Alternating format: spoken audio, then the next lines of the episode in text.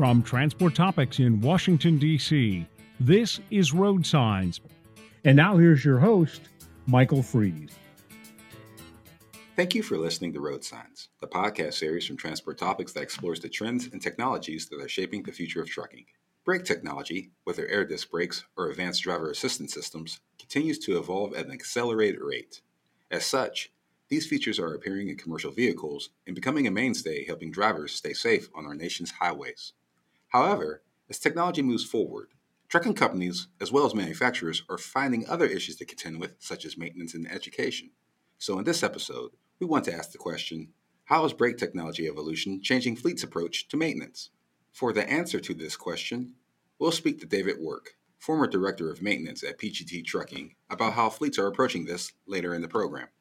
But now, we welcome Richard Beyer, Vice President of Engineering and R&D at Bendix Commercial Vehicle Systems, whom I spoke with earlier this fall at the Technology and Maintenance Council meeting in Cleveland, Ohio. Here's our conversation. Next on Road Signs, we have Richard Beyer, Vice President of Engineering and Research and Development for Bendix. Richard, it's a pleasure having you on. Well, thank you so much for having me. Um, yes, uh, you know, we're here to talk about brakes. Um, one of the things uh, I wanted to talk about before we get into things is just kind of the, the, the evolution of um, ADAS um, and just kind of um, talk about just where we've come from. You talk about ABS and electronic stability control and collision uh, mitigation and, and, just kind of where the uh, brake technology has been in the beginning. Can you just uh, elaborate on brake technology from w- where it's at now and just kind of how it's um, evolved to where it's at? Yeah, when you look at the whole, call it the evolution of braking, right, from, you know, the inception of the dual circuit pneumatic system to have all the right safety. Um, you know, then coming into you know the the ABS in the second wave of ABS that was successful. Um, mainly, you're looking at vehicle stability. You didn't have vehicle stability and call it inclement weather conditions with locking wheels. With that became you got longitudinal stability because the wheels were no longer locking and you actually had the ability to steer the vehicle even during braking as opposed to you lock your front wheels just like you do on your car and you go straight right? So that's helped immensely um, you know the stability of class 8 combination vehicles. And then starting about mid to the mid 2000s around 2004 2005 was introduced in North America was uh, vehicle stability or ESP was uh, introduced, which took it to another level. So now you have still the ABS and traction control and things that you had before, but now in this situation where you have an understeer oversteer condition, you had the ability to individually apply brakes on the tractor and the trailer to help allow the vehicle to not jackknife in slippery conditions and to like in the case of an exit ramp or an entrance ramp where the vehicle's going too fast with a high CG load to prevent a rollover by dethrottling and hitting the brakes real hard. So that sort of becomes sort of the step then right before ADAS, now you have collision mitigation functions, ADAS functions that now the radar has the ability to see an object in front of you, say the driver's inattentive, or not reacting fast enough, the system sees it and starts braking for the driver.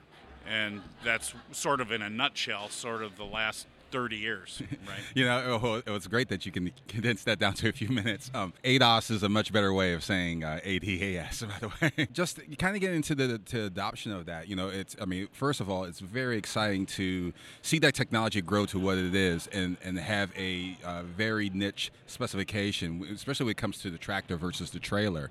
You know, um, and, and, one thing, when we're kind of talking about fleets, the adoption rates, you know, the, the National Highway Traffic uh, Safety Administration, they're moving towards towards a, you know, a proposed requirement for automatic braking um, on heavy trucks and proposed to um, come down sometime you know next year.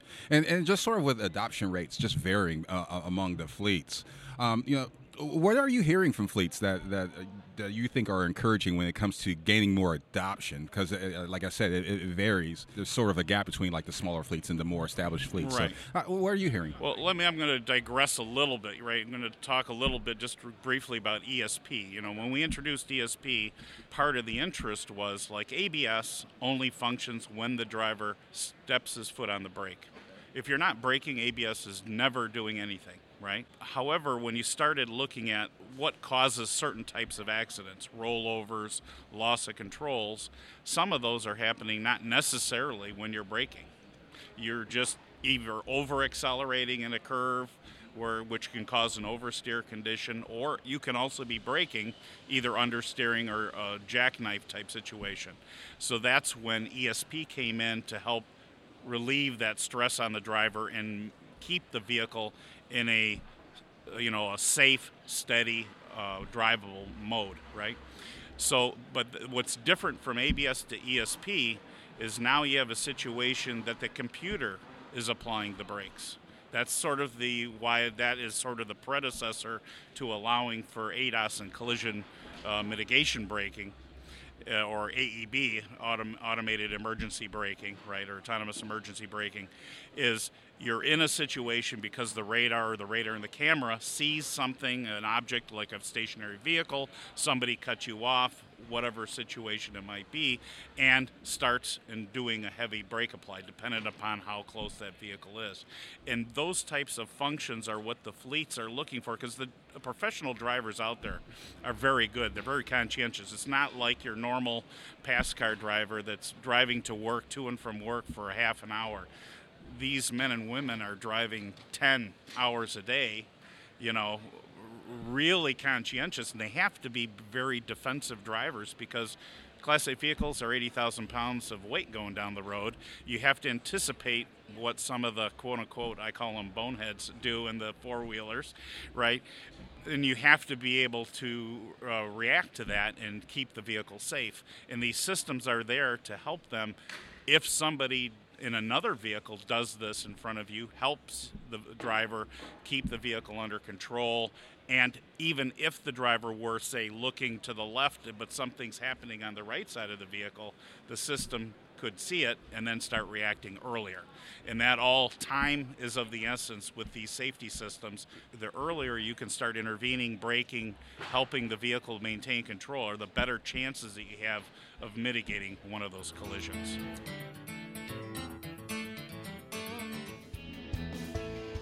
The world is moving again. Penske never stopped. They've been working hard, monitoring every mile driven, every wrench turned, and every shipment delivered, giving them unique insight on managing the most challenging of demands. That includes identifying and fixing hidden stress points in supply chains before they become a problem. Visit gopenske.com to see how Penske's practical innovation and customized solutions can help you adapt and move forward with confidence.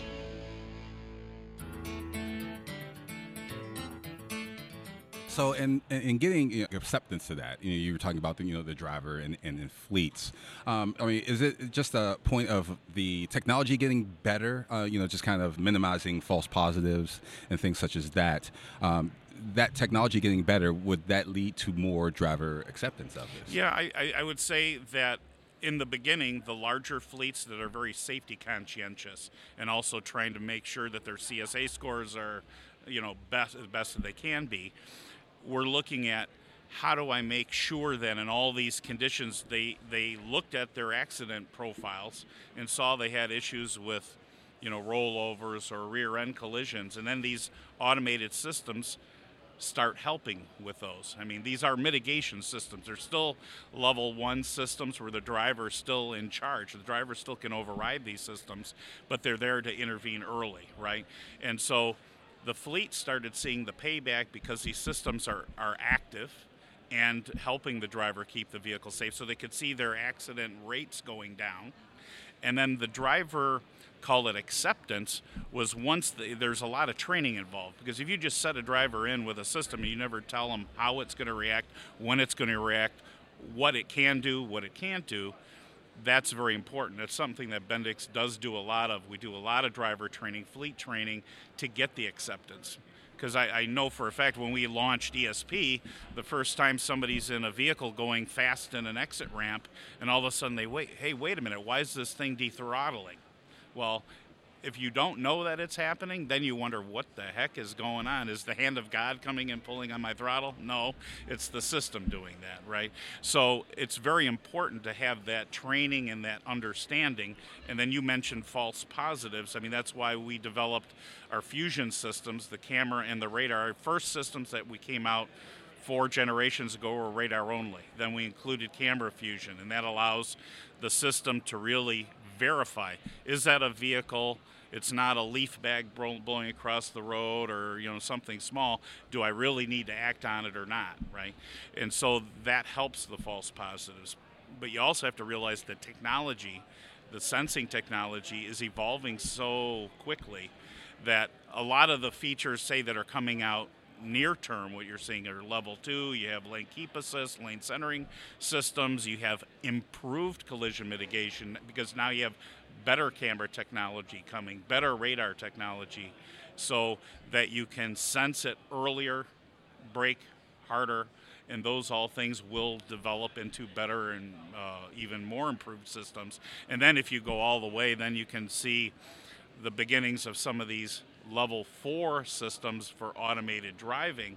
It's basically taking the technologies that we have in the level one and level two, expanding to many more sensors, much more computing power, and then with a lot of experience because it's going to take years for this stuff to come in. And, you know, at some point in time, probably after I've retired, the stuff will become ready for prime time. Yeah, and just in speaking with that, you know, it's kind of when, when you talk about Moore's law. I mean, even though Moore's law is kind of relevant to like microchips, but it's just kind of the the technology kind of almost uh, doubling in, in a few years' time. And I'm pretty sure. I mean, do you think that with brake technology, especially with autonomous vehicles? In electric vehicles that that uh, innovation when it comes to brake technology is, is, going to move even faster? I mean, oh, absolutely. We're going to see in the commercial industry in the next three to five years more change than we've seen in the last 50. I mean, we are moving from an ABS ESP based braking system on the vehicles to pretty much by the time 25, 26, 27 turns around, we're going completely to an ECBS so electric, electrically controlled uh, pneumatic brake system. So the whole control signal on the backbone of the vehicle will all be electronic. And that's sort of a requirement when you start talking about all these systems we talked in the past were 80% of the time, 90% of the time under driver control, and then those certain instances when you had an ESP situation, rollover, collision mitigation, it was then the computer control. But when you start going and having higher end ADAS functions, automated driving functions, you are now driving the vehicle much more via the computer. Both the throttle, steering, and the braking are being controlled uh, by the computer. So that's going to drive a completely different architecture of the braking system. It's still going to be dual pneumatics. You're still going to you're still going to have valves at all the wheels controlling the pneumatics, but it's you're going to have to also deal with like if you look at aircraft aircraft have typically three redundant systems for pitch yaw and roll for all the maneuvering of the capability of the vehicle today trucks only have basically one set of uh, systems to control the vehicle. If you go into automation, there has to be a minimum of at least one redundant system. So that means the power supplies that feed these systems. You have to have redundant power supplies. You have to have redundant braking systems. You have to have redundant steering. So that causes the architecture of the vehicle to change dramatically. So if you look when you start setting up for the level zero and one and two vehicles, that base system is going to change to ECBS. But then if you're now f- setting that truck up to be able to be used in certain situations automated, then you have to go to the second layer of redundancy and have a second brake system on the vehicle. And that includes tractor and trailer that uh, you know the uh, the ADAS technology is going to you know as you had just mentioned is going to grow uh, exponentially you know in, in, in, the next few years. Um, and before I get you out of here, Richard, you know I just kind of want to talk about that just with the you know with the technology uh, and, and, the the innovation of the brick technology. Um, just kind of if, if any has um, you know the, the lasting effects of uh, this pandemic that we've been in. I mean, has that had any effect on on just kind of where we're going with that technology and, and innovation? I, I don't think it's really affected it. I mean, you know, we're more cognizant of looking at the like the chip shortage that's affecting all electronics. If you go try to buy a a laptop today. It's difficult, not to mention brake systems or whatever on a truck, right? Or even cars. You can't. You go to a car dealer today. There's no cars on the lot because there are no new cars, right? So, but that doesn't affect where the technology is going. The technology is going there. There's still a driver shortage, and and I don't. When I talk about automated driving, you're going to see a driver in the car for a very long time. Aircraft have been totally redundant, capable landing to takeoff for 30 years. You still have a pilot and a co pilot. Why? Because there are still use cases, things that can happen that the computers haven't been trained to do yet. And it's nice to have a pilot and a co pilot in there, right? What will happen, though, the driver's tasks when they're driving, like if you're on a divided highway, those types of things will get automated first. So when he doesn't have the stress of dealing with, let's say, Chicago traffic or traffic jams, but the vehicle will drive itself, he can be, or he or she can be working on lading lists, looking at where you know the best routing is, you know, doing other value-added tasks, but not having to deal with the second by second keeping track of the path that they're going, right? But you still do need the driver in the seat understanding the situation where it's at because I still firmly believe for quite a while you're going to still see drivers their their tasks and their their job may change a little bit but they're still going to be a big part of moving that vehicle down the road. We've been speaking with Richard Beyer, Vice President of Engineering and Research and Development for Bendix. Richard, it was a pleasure having you on, and thanks for making us smarter. Well, thank you very much for having me. I very much appreciate it. The world is moving again.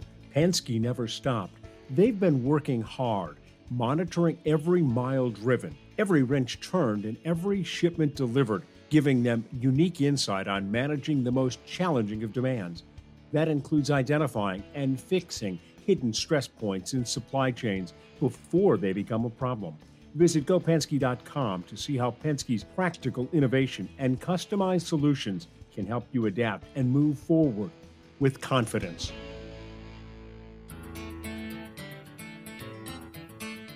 Next on Road Signs, we have David Work, Director of Maintenance for PGT Trucking. Welcome to the show, Dave. Thanks for having me. One of the things that I would like to talk about with you um, is just the evolution of brake technology. Just in the last few years, there's been an accelerated pace of the advancement of that of that technology through ADAS and electronic braking, just to name a few. Uh, but David, I just wanted to ask you, just from your perspective as a head of maintenance, you know, how's your fleet managed that transition to that accelerated pace of brake technology, specifically through, uh, you know, uh, your transition to uh, air disc brakes? Yeah, so PGT made that transition before I got here. However, the funny part about it is I was actually a vendor for them at that time um, when this technology was coming out. So I was actually on the retail side of things. And I saw a pretty radical shift. There was obviously the old guard that didn't want to go away from drum. Uh, this was, you know, this technology wasn't going to last. There were going to be issues. And I know from the clients I had, PGT seemed to be on the front end of that. Um, since coming here, everything we order obviously is disc brake. Uh, the majority of our fleet is and honestly, I don't see a whole lot of problems. I mean, the big biggest problems we've encountered, and that I know they encountered even before I got here, was uh, issues with some of the manufacturing, some of the engineering, uh, big rotor issues, tone rings breaking, and you're talking about something that's pretty significant uh, because of the ABS, but also money wise and potential downtime, especially in this day and age with parts securement being what it is. But I think from what I saw on the outside, with not just PGT but other clients I had that um, that were willing to get on board early on. Obviously, it was kind of being a trendsetter, but they definitely have gotten their life out of things, especially the components. You know, as long as you're maintaining a vehicle, the technology has definitely been worthwhile. I see it even in our own maintenance program um, I see I see the good and bad. You know, one of the things you, you had said you, you were on the other side of things when it came to just you know air disc brakes. Being on the other side as you know as you're leading the maintenance team you know how, how has it specifically uh, impacted you know your your maintenance cost and and just the the fleet performance overall? Maintenance costs um, obviously fluctuate right? Because there's so many variables between drivers using trailer brakes driver abuse things being maintained. But what I've seen is on the equipment as a whole here at PGT, we, we have a pretty stringent maintenance program. So you're able to catch a lot of things before that repair turns in from a $500 repair to a $1,500 repair, so to speak. Um, so a lot of it goes back to just honestly personal maintenance practices. I've seen definitely an impact on the longevity of the braking systems, without a doubt.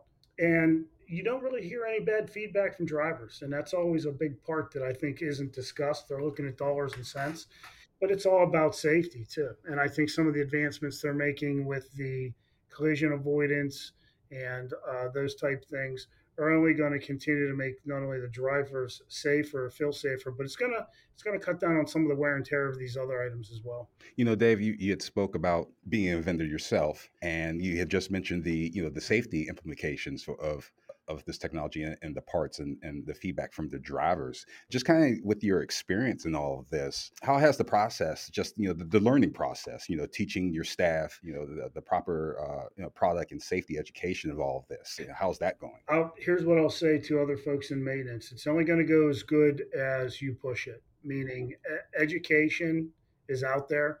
You've got to make sure that you push on the vendors to come in and educate your staff. You got to make sure that your staff is following the certain procedures, not only in repairs, but in maintaining uh, these components and not even just brakes. I mean, you know, anything. I personally think that the education was out early, but what I've seen is some facilities probably didn't take advantage of it when they should have or as deep as they should have. And I say that because the hours it takes for some of these repairs to be done when we have to get them done on the side of the road, as opposed to a facility that has the proper training, has the proper tools. Um, and also, you get a quality repair. You can have more assurance that these people have actually done their due diligence um, in keeping up with the science. You know, that, that kind of leads me to another question, Dave, where know, since we're kind of you know talking about air disc brakes, you know, with that, you know, the training being out early, as you had just mentioned, do you think that was that was a, a problem in the the adoption and acceptance of all of this? I do. I do. I think the biggest thing, and I remember having discussions with folks on this, that um, they were very hesitant to go to the disc brakes. You know, guys ordering trucks and changing their mind at the last minute because they just didn't have trust in the science, right? I think that, uh, um, you know, you're looking at your passenger vehicle and you're thinking, okay, this same system, other than it's operated by air instead of hydraulic, is going to stop 80,000 pounds and we're going to have the same thing brake chatter and rotor chatter and um, so i think people were hesitant because they weren't educated to what the science was behind it and the years it took to develop and all the testing. So they probably between fleets not buying them and also shops kind of putting off the education piece because they're still at that point seeing more drum than disc um, I think it was a little bit behind the curve of what it should have been. You know, um, you know, we've been talking about air disc brakes, and, uh, and and there's a lot to to offer when it comes to brake technology. Um, but let's move to um, you know ADAS, uh, just you know, just kind of have that particular conversation you know, and I guess we're in the dawn of this age. You know, the, you know, think, um, you know, the acceptance is is growing, of course, and, and and within that, that this particular area that we're in right now, uh, what are some of the pain points that you see in the coordination with uh, OEMs and, and, and other fleets when it comes to implementation and adoption of of ADAS? Well, I think it's like anything. As soon as um, as soon as there's a trust and people see a value in it, those are pretty much the two main factors in integrating anything. You know, one of the things um, I spoke with uh, Richard Beyer from from Bendix just about the um, I had mentioned the, the, the Moore's law, just kind of the you know, technology growing as fast. You know, fast in about like a two three years time. You know, the the, the te- technology itself, the capabilities will will double. Um, and the same can be said for uh, brake technology overall. One of the things before uh, I get you out of here, Dave, um, you know, speaking of that increasing evolution of brake technology, um, what are the main concerns that you see for your fleet shop that that, that will impact repairs in, in the you know in, in, your fleet shop? in, in the next five or 10 years or so? You know, where do you see this technology heading? Well, I, you know, while there's there's a lot of answers to that, you know, and some of it is on the is here now, some's on the immediate horizon. Obviously, with the way things are right now, manufacturing's down, shipping's down. So the biggest thing is is part procurement, right? But as the technology advances, it's kind of like we just discussed. I mean, it's going to be for ourselves and our in-house mechanics. It's continuing to invest in the education and whatever software is developed to support that. Again, whether it was 30 years ago and it was about breakdown bars and, and ratchets, today with laptops and software, uh, you got to have the right tools or you're not going to be successful. So, you know, we pride ourselves on doing as much work in house as we can. The challenge in that is staying on top of all the advancements from from electronic piece, but also the education, so that you're investing this money, but these these technicians know how to utilize the software, know how to utilize the tools, understand the science behind things. I think a, a lot of things people don't realize with uh, technicians, and this being National Technician Appreciation Week, um, it's something we need to realize is that not only do these guys and gals have some tough jobs and some tough conditions, but they're putting a lot of uh, responsibility on their own hands. Um, and these people take it very serious. So we need to support them to make sure that as they take pride in what they do, we as the transporter with a maintenance program or supporting them with not only a good environment, but the tools, the education, and the knowledge behind how these systems work. It's very difficult to diagnose something or repair something if you don't understand how it is supposed to work. I think as we move forward and, and everything gets more and more advanced, that plays more of a key than it did years ago. We've been speaking with David Work, Director of Maintenance for PGT Trucking. David, it was a pleasure having you on. It was my pleasure. Thanks for having me. Did you know you can ask Alexa to open transport topics? In just one minute, you will hear the biggest trucking headlines of that day. Be prepared and start your morning off right with transport topics. Before we close, let's take a moment to revisit our original question. How is brake technology evolution changing fleet's approach to maintenance? First, a big thank you to our guests, Richard Beyer and David Work, for joining us on the program. As we heard from our guests, the pace of brake technology is only getting faster. During a panel at the TMC Fall meeting, Beyer noted that as an engineer, he's excited about this time in braking technology. As he mentioned earlier, We'll see more advances in brake technology in the next five years than we'll have in the last 50, and the advancements will only improve further, creating more innovation. As Work explains from the fleet's perspective, whether it's ratchets or laptops, you got to have the right tools or you're not going to be successful. Although the evolution is a moving target in some cases, fleets are proactive in their partnerships with manufacturers, as well as providing education and processing driver feedback. Like Work said quite simply, it's very difficult to diagnose something or repair something if you don't understand how it's supposed to work. If you enjoyed this episode of Road Signs, please let others know. Rate us and review us on Apple Podcasts, Spotify, or wherever you listen to podcasts. If my questions have sparked questions of your own, share them with the Road Signs team or reach me on Twitter at Michael V. Freeze. You can email us at share at ttnews.com. We'll read them and respond daily. And of course, we'll be back in two weeks with a new episode of Road Signs. Until then, I'm Michael Freeze. Thank you for listening.